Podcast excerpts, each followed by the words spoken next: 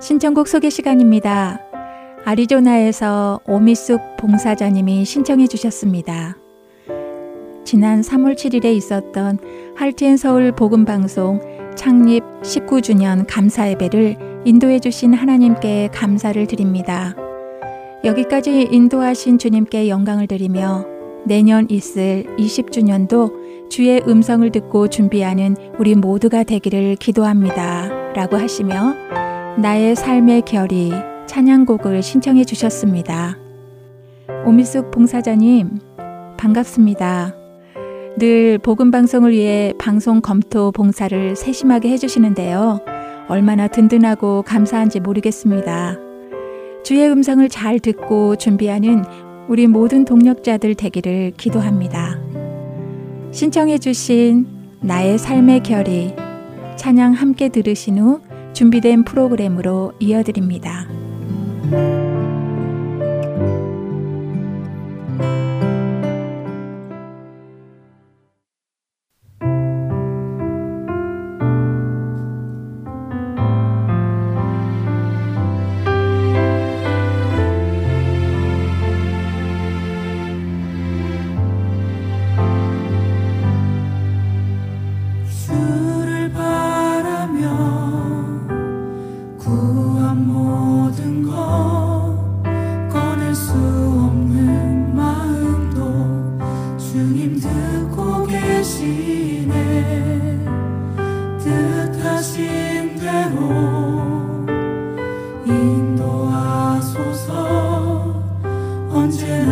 나는 찬양하리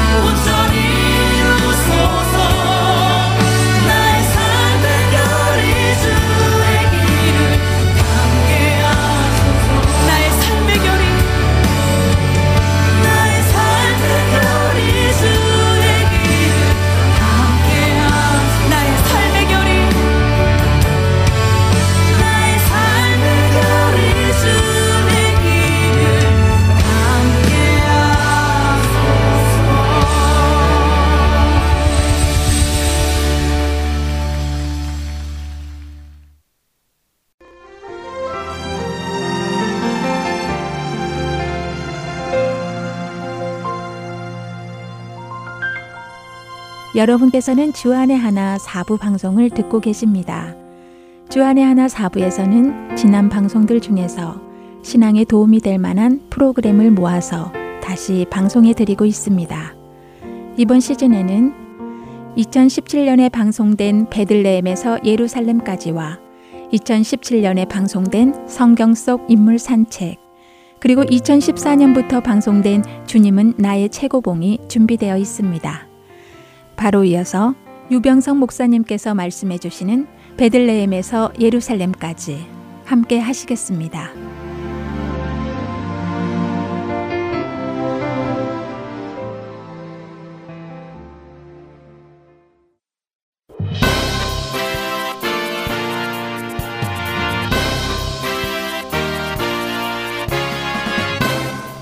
청취자 여러분 안녕하십니까? 베들레헴에서 예루살렘까지 진행해 유병성 목사입니다. 어느덧 사무엘상의 마지막 부분에 근접했습니다. 다윗은 왕으로 선택된 사람이었지만 사울 왕으로부터 계속해서 목숨의 위협을 받아야만 했습니다. 다윗이 라마나요스로 도피했을 때에는 사울이 무아지경에 빠져 있는 바람에 위기에서 벗어날 수 있었고요. 노베서는 아히멜렉 제사장으로부터 거룩한 떡과 골리앗의 칼을 받고 가드로 들어갔다가 아기스 앞에서는 미친 채 하여 빠져나올 수 있었습니다. 마운 황무지에서 사울에 쫓기다 위기에 빠졌을 때 블레셋의 기습으로 인해 사울이 물러날 수밖에 없었던 셀라하만 곳에 구원도 있었습니다. 이런 도망자 신세를 끝낼 수 있는 조로의 기회가 두 번이나 찾아왔습니다. 엔게디 양우리 동굴 속에서 그리고 십광야에서 다윗은 사울을 죽일 수 있는 기회가 있었습니다. 하지만 그렇게 하지 않았죠. 이 모든 상황 속에서 다윗이 꾸준히 보여주었던 모습은 사울은 기름 부음 받은 종이므로 손을 들어 치지 않는다였습니다. 이제 열두 번째 여정을 시작해 보겠습니다. 그동안 살펴본 다윗의 주요 활동 지역은 헤브론 남쪽의 넓은 산지입니다. 이곳으로부터 서쪽으로 좀 떨어진 곳에 아둘람과 그 일라가 있는 엘라 골짜기가 있습니다. 남동쪽으로 십 갈멜 마운이 있고 동쪽으로 더 들어가면 예시몬과 하길라 산이 있고 엔게디가 있습니다.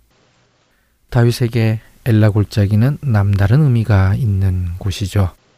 골리앗을 물리쳤던 곳이고 노베서 가드로 다시 가드에서 아둘람으로 갈 때 지났던 길입니다. 다윗을 따르는 아둘람 공동체가 시작된 곳이기도 하고요. 다윗은 더 강해진 공동체를 이끌고 이곳으로 다시 돌아옵니다. 이때 다윗이 결정한 것은 가드의 아기스 왕에게로 가는 것입니다. 왜 다윗은 가드로 갈 것을 결정했을까요? 첫 번째는 공동체의 안위를 위한 결정이었습니다. 사무엘상 27장 1절 다윗이 그 마음에 생각하기를 내가 후일에는 사울의 손에 붙잡히리니 블레셋 사람들의 땅으로 피하여 들어가는 것이 좋으리로다. 사울이 이스라엘 온 영토 내에서 다시 나를 찾다가 단념하리니 내가 그의 손에서 벗어나리라. 다윗이 그 마음에 생각하기를 이라고 했습니다. 이 표현은 사무엘상 1장 13절 한나가 속으로 말함에에 사용된 히브리어와 같은 표현입니다. 이것은 다윗이 이 결정을 쉽게 한 것이 아니라는 뜻입니다. 간절한 소망을 기도했던 한나처럼 마음속 깊은 곳에서 간절한 기도로 결정했다는 뜻이지요. 두 번째로는 사울과 목숨을 두고 버리는 악순환을 우선 끊고 싶었을 것입니다. 유다 지역 안에 있으면 사울이 또 추격해 올 가능성이 아주 높습니다. 이는 다윗에게 큰 부담입니다. 사울이 다윗을 쫓으면 쫓을수록 다윗이 위기에 빠지기보다는 오히려 사울이 죽을 뻔하게 됩니다. 이런 상호 악순환을 우선 끊고 싶었을 것입니다. 세 번째로는 사울의 주변을 둘러싼 정치적 상황에 대한 이해 때문입니다.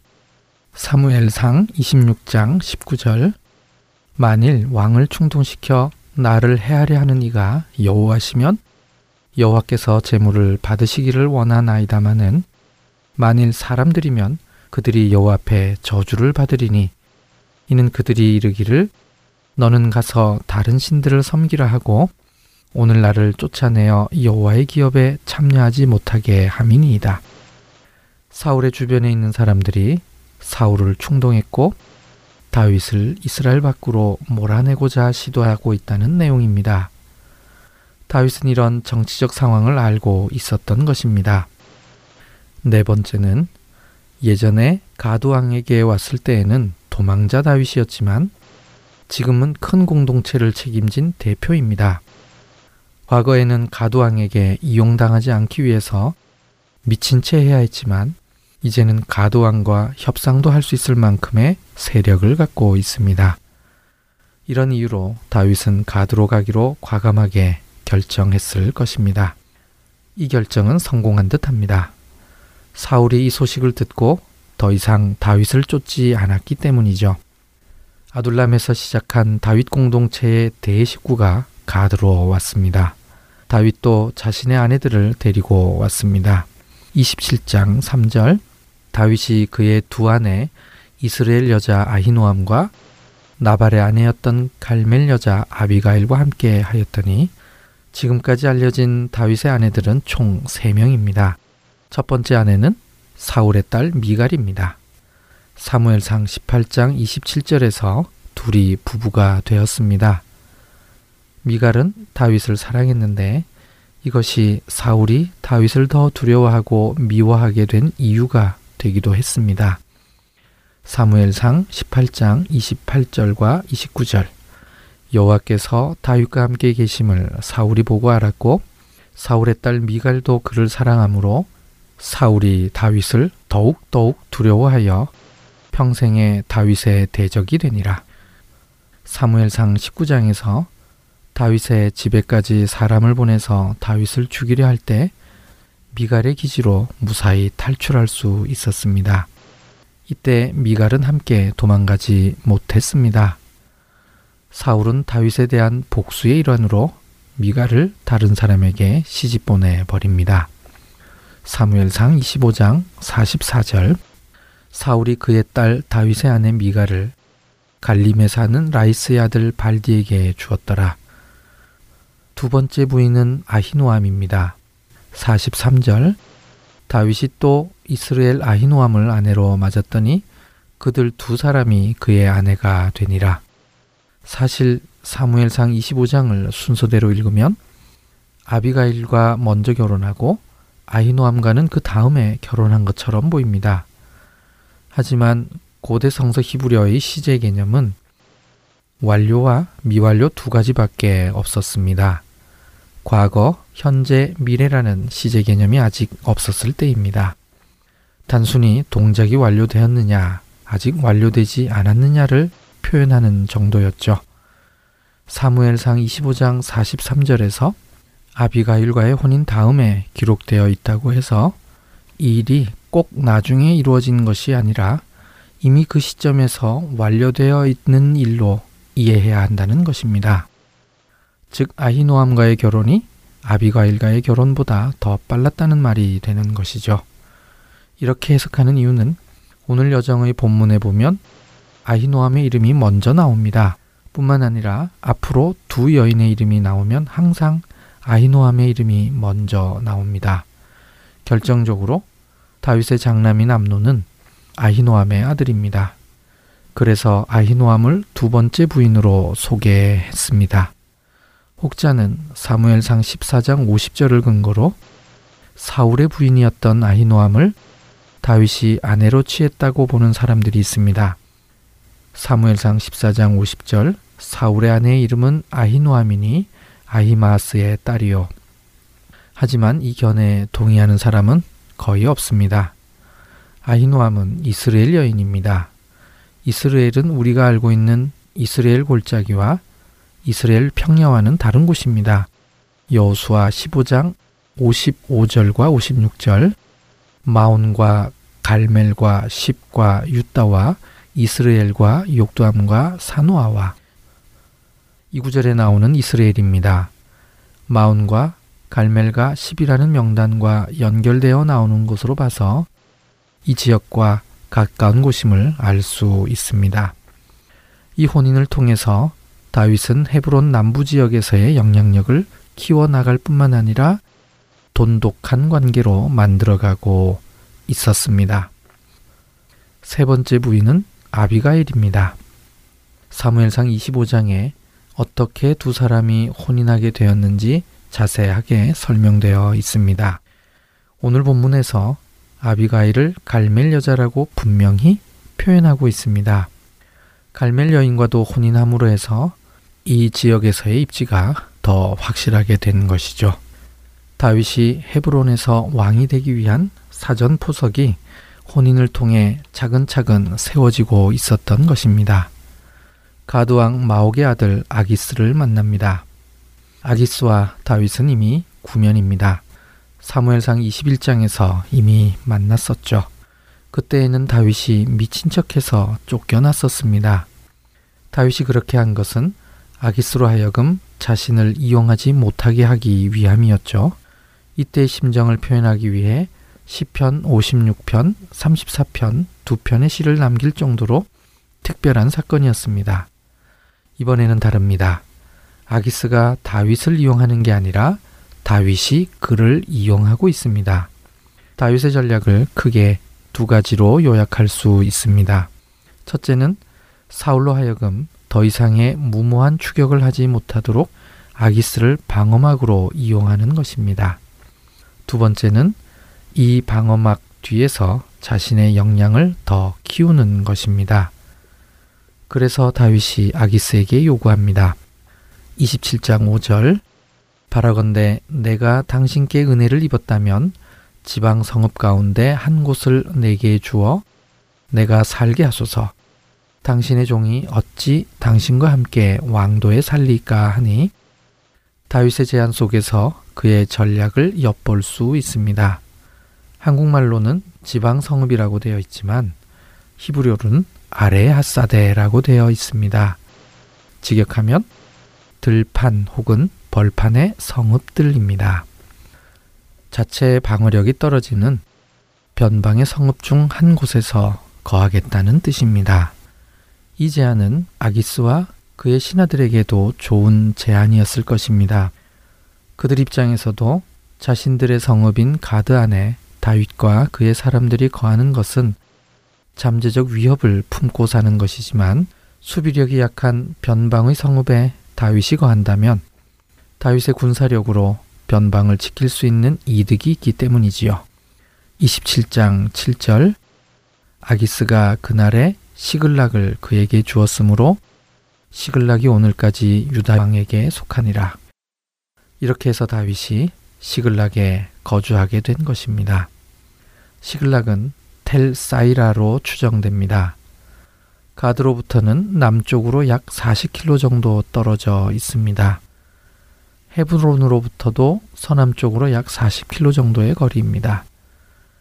블레셋 다섯 성읍 중 가장 남쪽에 있는 가사로부터도 동남쪽으로 25km 정도 떨어져 있습니다. 이 정도의 거리라면 다윗 입장에서는 블레셋의 간섭과 감시 없이 살 수 있었고 가두왕 아기스 입장에서는 아말렉과 같은 유목 족속들의 위협에 대해서 신경 쓰지 않아도 되는 일이었습니다.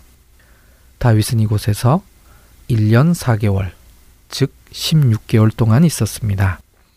27장 7절 다윗이 블레셋 사람들이 지방에 산 날수는 1년 4개월이었더라.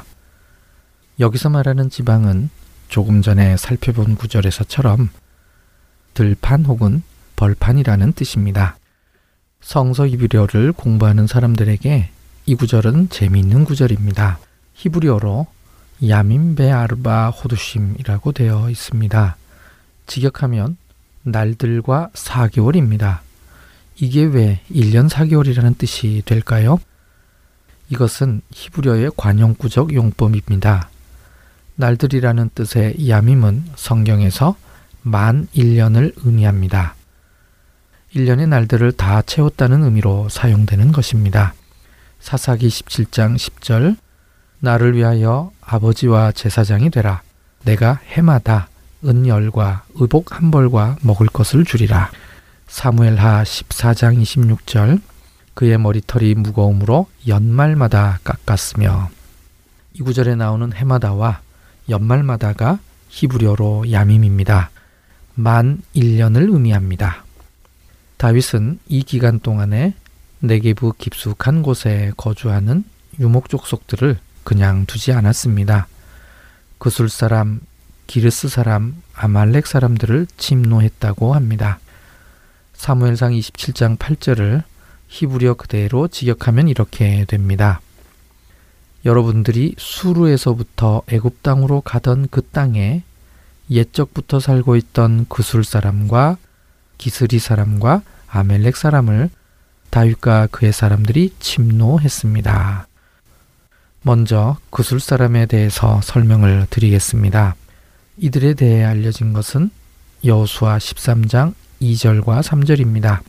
이 남은 땅은 이러하니 블레셋 사람의 모든 지역과 그술 족속의 모든 지역, 곧 애굽 앞 시올 시내에서부터 가나안 사람에게 속한 북쪽 에그론 경계까지와 다시 말해 블레셋보다 남쪽 지역에서 애굽 땅 앞까지가 그술 사람의 경계입니다. 요단 동편의 그술 사람과는 다른 종족입니다. 헷갈리면 안 됩니다. 두 번째, 기리스 사람은 전혀 알 수 없습니다. 히브리어로는 이렇게 적혀 있지만 유대인들은 이 부분을 읽을 때에는 케레에 따라서 읽습니다. 케레가 무엇이냐 하면 유대인들은 성경에 적혀 있는 그대로를 하나님의 말씀으로 인정하기 때문에 무조건적으로 존중합니다. 그래서 이것을 적혀 있다는 뜻의 크티브라고 합니다. 하지만 도저히 뜻이 안 통할 땐 뜻이 통하게끔 조금 바꾸어서 읽습니다. 이것을 읽어라 라는 뜻의 케레라고 합니다. 이 부분은 케레에 따라서 기스리 사람이라고 읽습니다. 킹 제임스 버전은 케레에 따라서 음력했습니다. 그래서 저도 조금 전에 직역할 때 기스리 사람이라고 했던 것이죠. 그럴지라도 이 족속들에 대해서는 아직은 알려진 게 없습니다. 세 번째는 아말렉입니다. 이 모든 것을 종합해 보면 다윗은 유다 산지를 통해서 애굽과 무역할 때 꼭 지나가야 하는 교역로를 골라서 침노한 것입니다.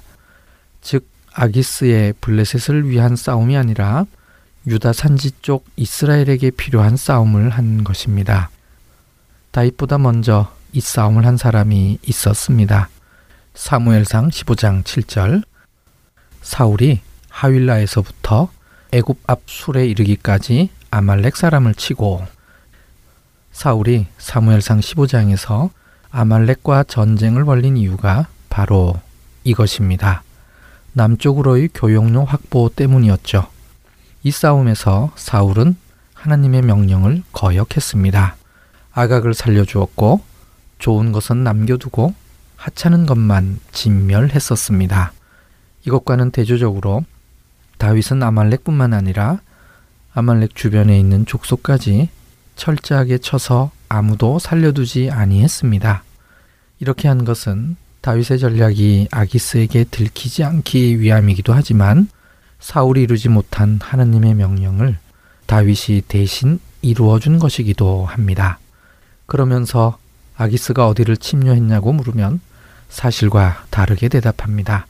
27장 10절 다윗이 이르되 유다 네겝과 여라무엘 사람의 네겝과 겐 사람의 네겝이니이다 하였더라. 이곳은 비록 유다 산지보다 더 남쪽이기는 하지만 여전히 이스라엘의 영토이죠. 이 지역은 마온보다는 더 남쪽이기에 아라드 주변이라고 이해하면 됩니다. 이 지역을 넓은 의미에서 유다 네겝이라고 부릅니다. 이곳을 세 부분으로 나누는데 북부 지역을 갈렙의 네겝, 동부 지역을 겐 사람의 네겝, 그리고 남부 지역을 여라무엘 사람의 네겝이라고 구분합니다. 다윗이 머물고 있는 시글락은 그렛 사람의 네게브라고 불렀습니다. 아기스는 다윗이 유다 네겝을 공격한 것으로 이해했습니다. 다윗이 남부 유다 사람들을 괴롭혔으니 이스라엘 전체에서 미움을 받게 될 것이라고 생각한 것이죠.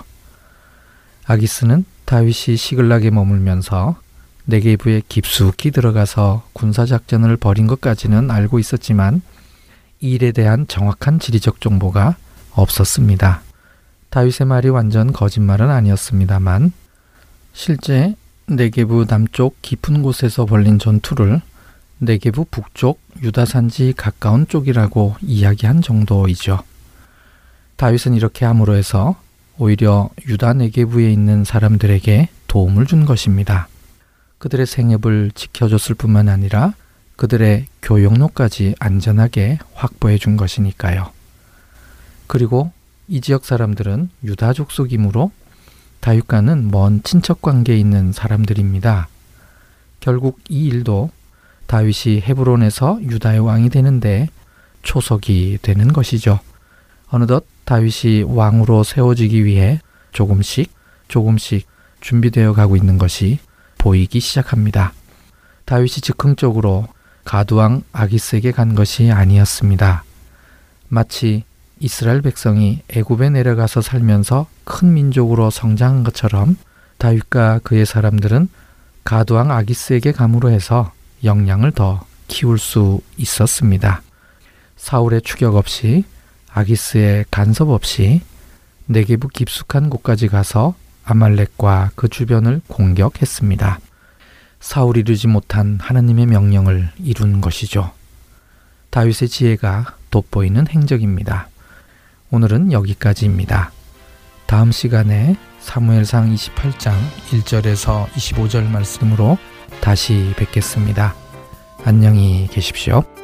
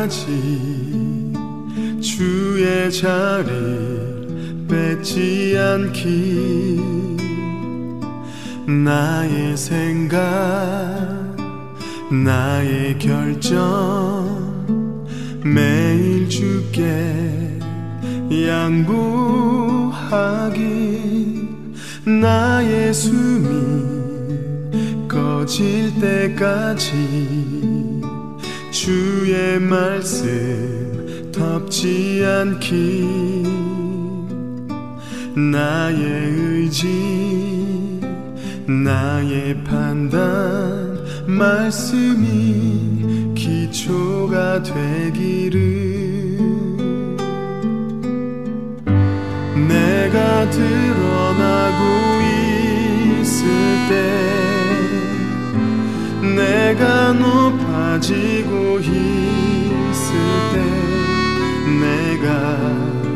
스스로 멈춰서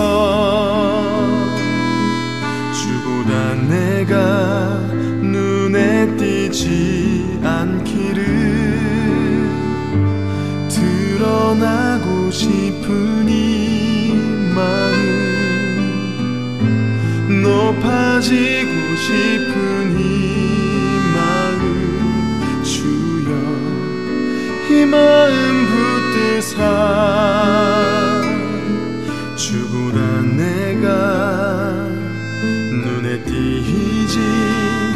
않게 하소서.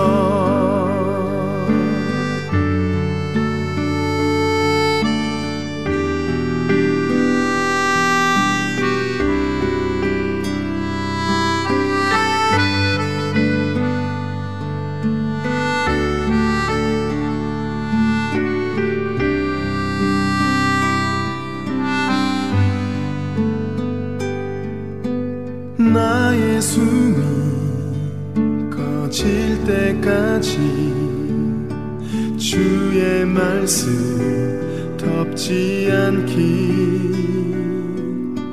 나의 의지 나의 판단 말씀이 기초가 되기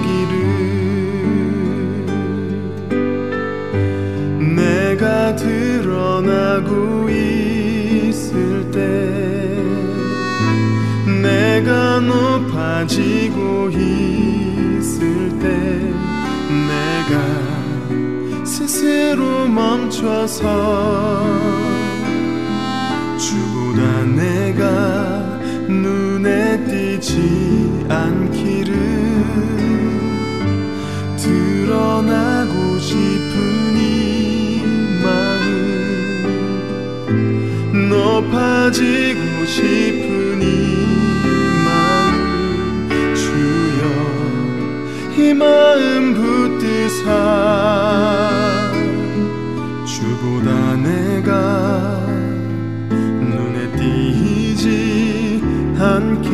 하소서.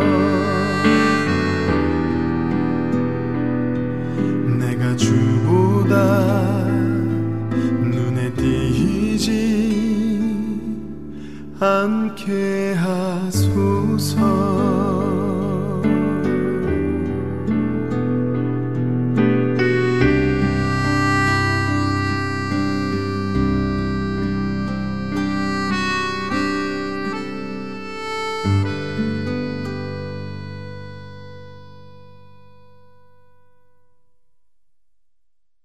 계속해서 성경 속 인물 산책으로 이어드립니다.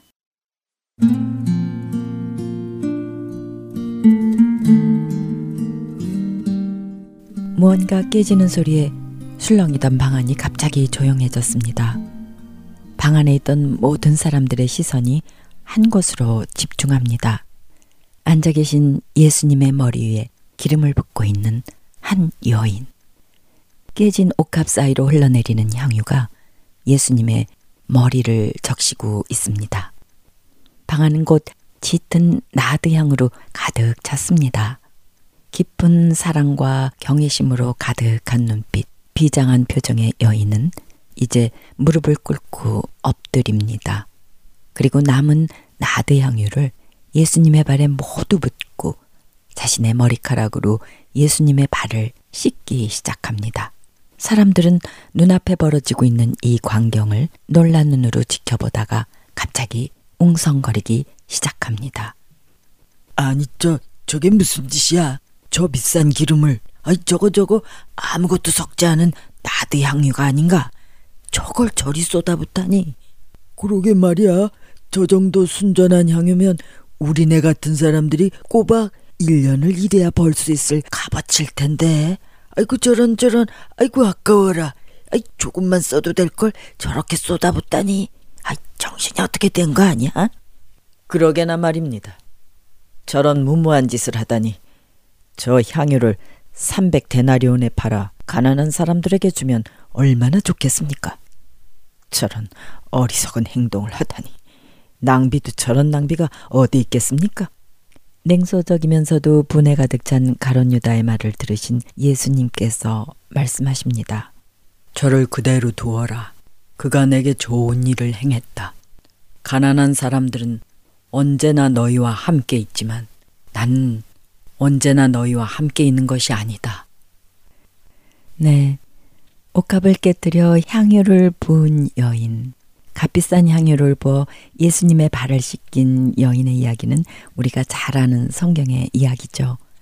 성경에 나타난 여자들 중에서요. 제가 가장 부러워하는 여인이 바로 이 여인. 나사로와 마르다의 동생 마리아입니다. 예수님께서는 마리아의 이 행동을 신랄하게 비판하는 사람들을 향해서 이렇게 말씀하십니다. 내가 진실로 너희에게 이르노니 온 천하에 어디서든지 복음이 전파되는 곳에는 이 여자가 행한 일도 말하여 기억하게 하라. 정말 놀라운 말씀이죠. 예수님의 복음이 증거되는 곳마다 마리아가 옥합을 깨뜨려 예수님께 향유를 부은 일을 함께 기억하고 기념하라고 하신 데에는 그만한 이유가 있을 것 같지 않습니까? 그만큼 마리아의 행동은 예수님께서 깊이 감동하실 만한 의미 있고 중요한 일이었음을 짐작할 수 있습니다. 마리아의 가정에 사는 베다니는 가난하고 약한 사람들이 모여 사는 동네입니다. 달동네 사람들이라고 할 수 있겠죠. 예수님께서는 베다니에 오시게 되면 마리아의 집에서 머물곤 하셨습니다.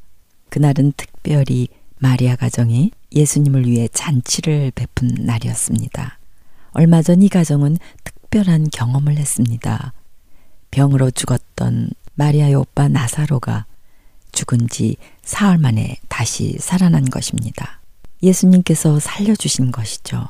이 믿기지 않은 놀라운 소문을 듣고 많은 유대인들이 예수님과 나사로를 보기 위해 몰려왔습니다.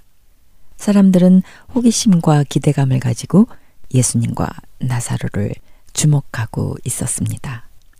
그날 예수님을 위한 잔치자리를 준비하는 마리아의 마음은 기쁘기도 했지만 한편으론 한없이 무거웠습니다. 어쩌면 예수님을 섬길 수 있는 마지막 자리가 될지도 모른다는 그런 불길한 예감이 그녀의 마음을 무겁게 짓눌렀기 때문입니다. 마리아는 예수님께서 자신이 당할 고난에 대해 이야기하시던 것을 떠올렸습니다. 6월절에 예루살렘으로 들어가시고자 하시는 예수님의 눈빛은 예전과는 어딘가 다르게 느껴졌습니다. 무언가를 준비하고 계신 것만 같았습니다. 뿐만 아니라 주변 상황도 좋아 보이지 않았죠. 오빠 나사로의 부활 사건이 있은 후 바리새인들은 더욱 촉각을 곤두세우고 예수님을 주목하고 있다는 사실이 마리아에게는 불안한 미래의 또 다른 사인으로 느껴졌던 것입니다. 그녀는 무언가 엄청난 일이 기다리고 있을지도 모른다는 생각을 떨쳐버릴 수가 없었습니다. 마리아는 지금 이 상황에서 예수님을 위해 자신이 할 수 있는 일이 무엇일까 고민했습니다. 그리고 그녀는 자신의 전 재산이라고도 할 수 있는 옥합 속의 나들을 떠올렸습니다. 그리고 그것이 오늘 예수님께 드릴 수 있는 가장 최적의 선물이 될 것만 같았습니다. 마리아, 마리아는 늘 예수님 가까이에서 말씀에 귀를 기울인 여인입니다. 예수님 발치에 앉아 예수님께서 하시는 말씀을 한마디라도 놓치지 않으려고 온 마음과 영혼을 열어 그 말씀을 받아들인 여인이었습니다. 이제 마리아는 예수님의 눈빛만 보아도 예수님의 마음을 눈치챌 만큼 그렇게 예수님과 신뢰와 믿음과 사랑으로 연결되어 있습니다. 예수님의 말씀을 통해 은혜로 충만했던 여성. 예수님의 말씀을 들으며 예수님의 삶을 바라보며 예수님을 통해 흘러나오는 거룩한 능력을 경험하면서 그렇게 영성이 맑아지고 깊어진 마리아. 마리아는 유일하게 예수님의 순환과 죽음을 예감했던 사람입니다. 그녀는 6월절 예루살렘 입성을 앞둔 예수님의 번민하는 마음을 함께 느끼고 있었고, 하나님의 뜻을 순종하고자 하시는 예수님의 의지를 이해하고 있었던 사람입니다. 늘 예수님 가까이에서 함께 했던 제자들은 오히려 예수님께서 감당하셔야 할 일들을 이해하지 못했습니다. 예수님께서 고난당하실 것과 죽으실 것을 말씀하시는데도 믿으려 하지 않았습니다. 그보다는 앞으로 자신들이 차지할 자리에 대해 관심이 있었습니다. 누가 더 크냐고 그들은 다퉜습니다. 예루살렘에 입성하면 세상을 뒤집고 새로운 세상이 펼쳐질 것이라는 그 기대로 제자들의 마음은 들떠 있었던 것입니다. 그런 제자들 앞에서 예수님께서는 외로우셨을 것 같습니다. 아무도 예수님께서 감당하셔야 할 일을 이해하지 못했고 예수님에게 힘이 되어줄 존재가 없었습니다. 그런데 한 여인, 마리아가 예수님께 나와 향유를 부은 것입니다. 예수님은 마리아의 눈빛 속에서 그녀의 마음을 읽으셨습니다. 마리아가 무엇을 생각하고 있으며 왜 사람들의 비난을 들어가면서 값비싼 향유를 아낌없이 자신에게 쏟아붓고 있는지 예수님은 감동하셨을 것입니다. 장차당하실 예수님의 고난과 죽음을 미리 준비하는 마리아의 행동은 예수님께서 걸어가실 길을 더욱 확실히 해주는 것 같았습니다. 그것은 예수님이 어떤 죽음을 맞게 되실지 미리 보여준 선지자적 행동이기도 했지요. 마리아가 예수님의 머리에 향유를 붓는 그 순간, 이 땅에서 유일하게 예수님을 이해하고 예수님의 마음과 연결되었던 존재는 마리아가 아니었을까 생각하게 됩니다.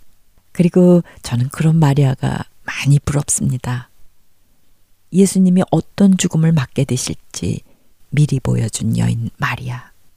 예수님께서는 마리아가 행한 이 일을 복음이 전해지는 곳마다 함께 기억하고 기념하라고 하십니다.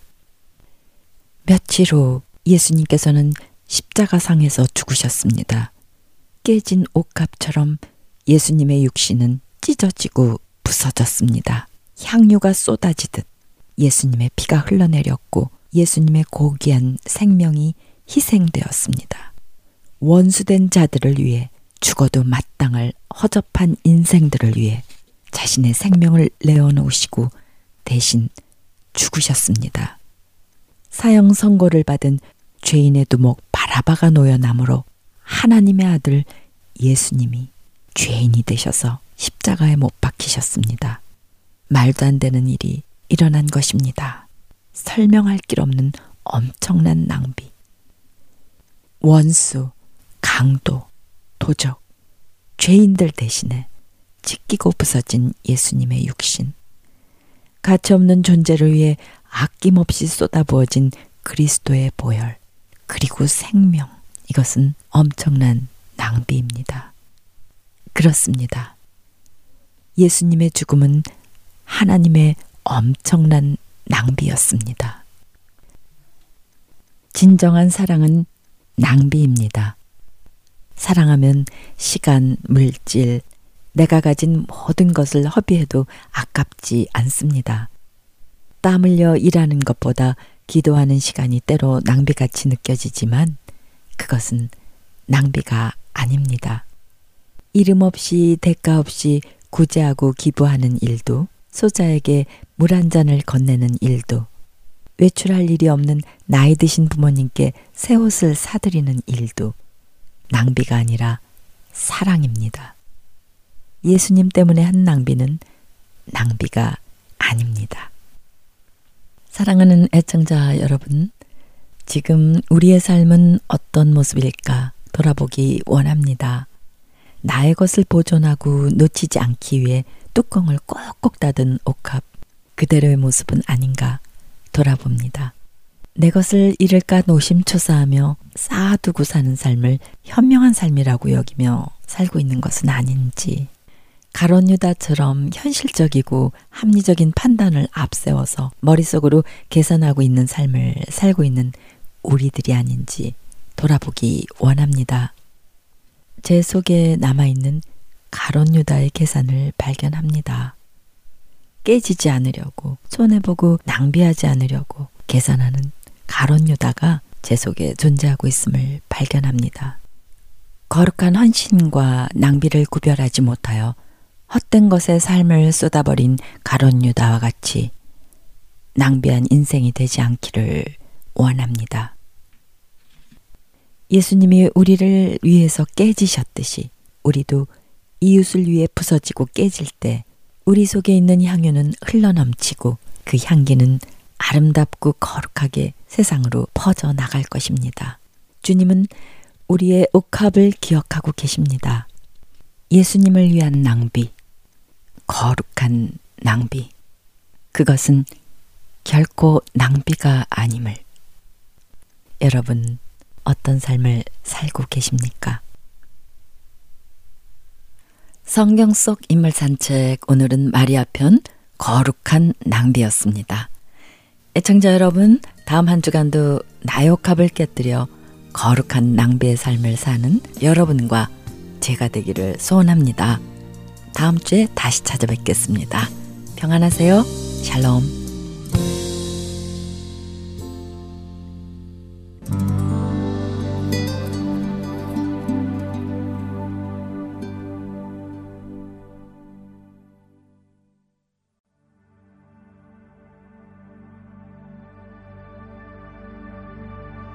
예수님은 누구신가? 우는 자의 위로와 없는 자의 풍성이며 전한 자의 높음과 잡힌 자의 노임되고 우리 기쁨 대신에 죽은 자의 부활되고 우리 생명 대신에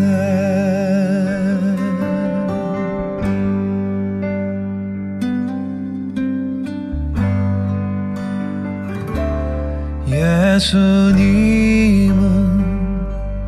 누구신가? 약한 자의 강함과 눈먼 자의 빛이시며 병든 자의 고침과 만국인의 구주시며 모든 왕의 왕이요. 심 판하신 주님 되고 우리 영광 대신에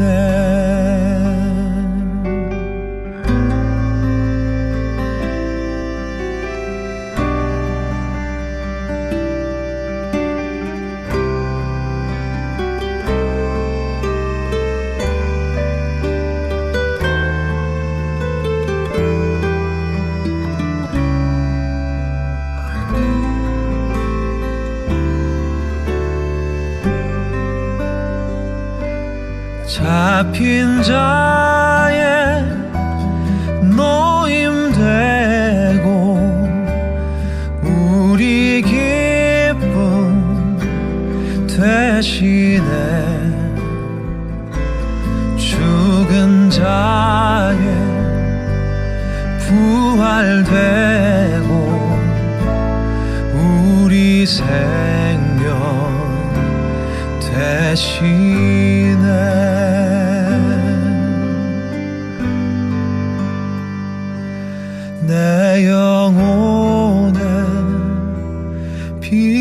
이시며 우리 소망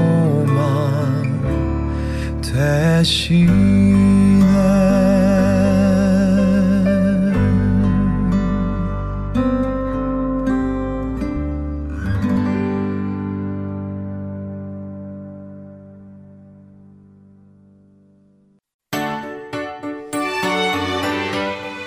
현재 4부에서 방송되고 있는 베들레헴에서 예루살렘까지 방송을 진행해 주시는 유병성 목사님께서 방송 이해를 돕기 위한 지도를 준비하셨습니다.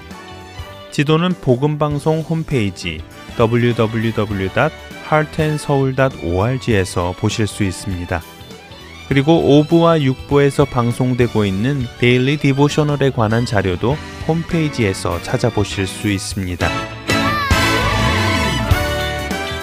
홈페이지에 접속하셔서 방송 듣기를 클릭하시면 자녀들을 위한 방송 자료실과 베들레헴에서 예루살렘까지 지도 보기를 찾으실 수 있습니다.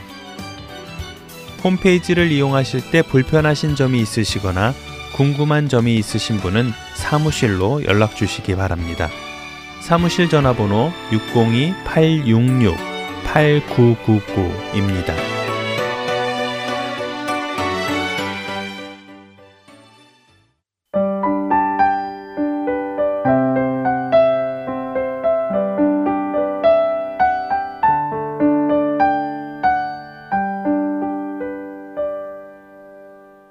이어서 주님은 나의 최고봉 함께 하시겠습니다.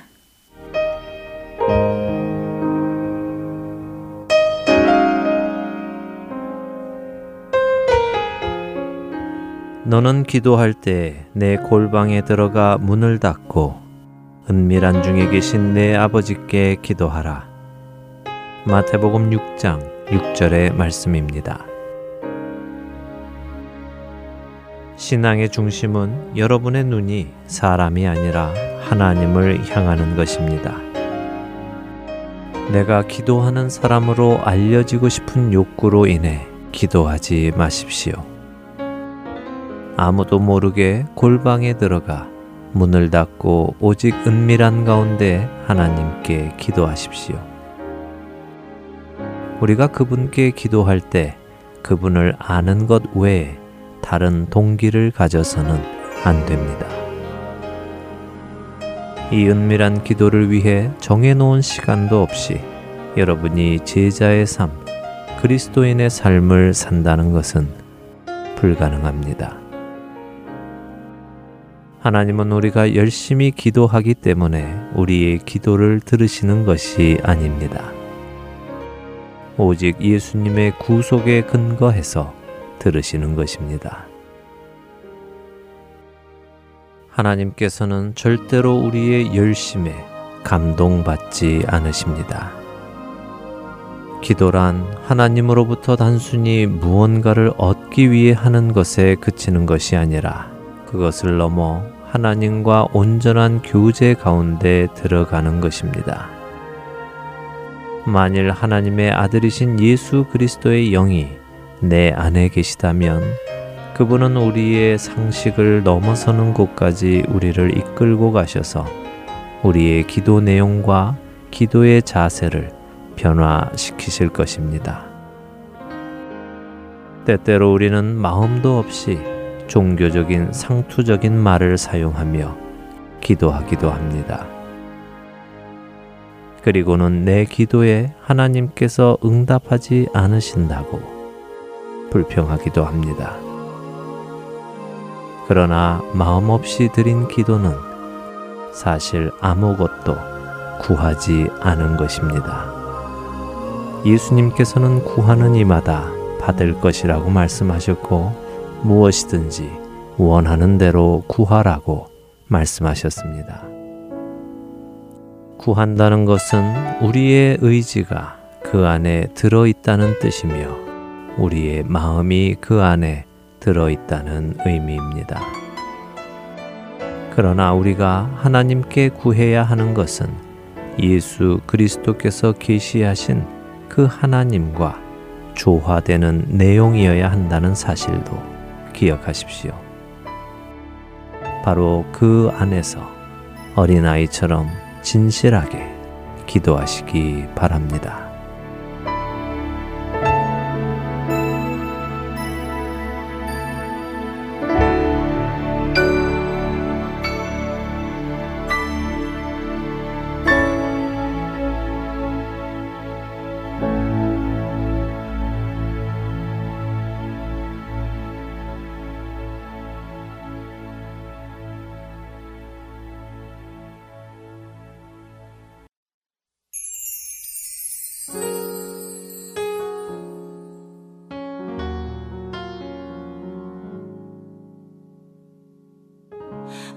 내가 주님께 구하나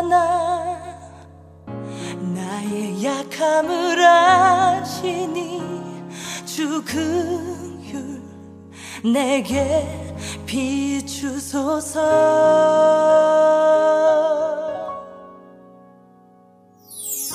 나의 헛된 맘 버리니 주여 진실케 하소서 나의 삶 주로 인해 승리케 하소서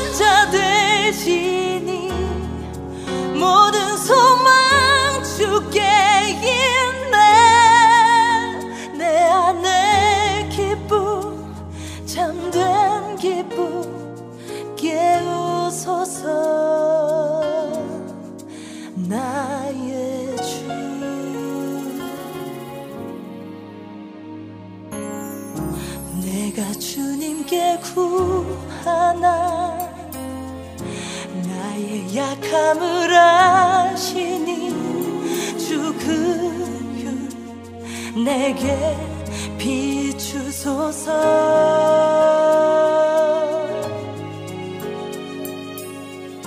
나의 헛된 맘 버리니 주여 진실케 하소서. 나의 삶 주로 인해 승리케 하소서. 내 눈을 열어 주소서. 내 맘을 만져 주소서. 모든 것 주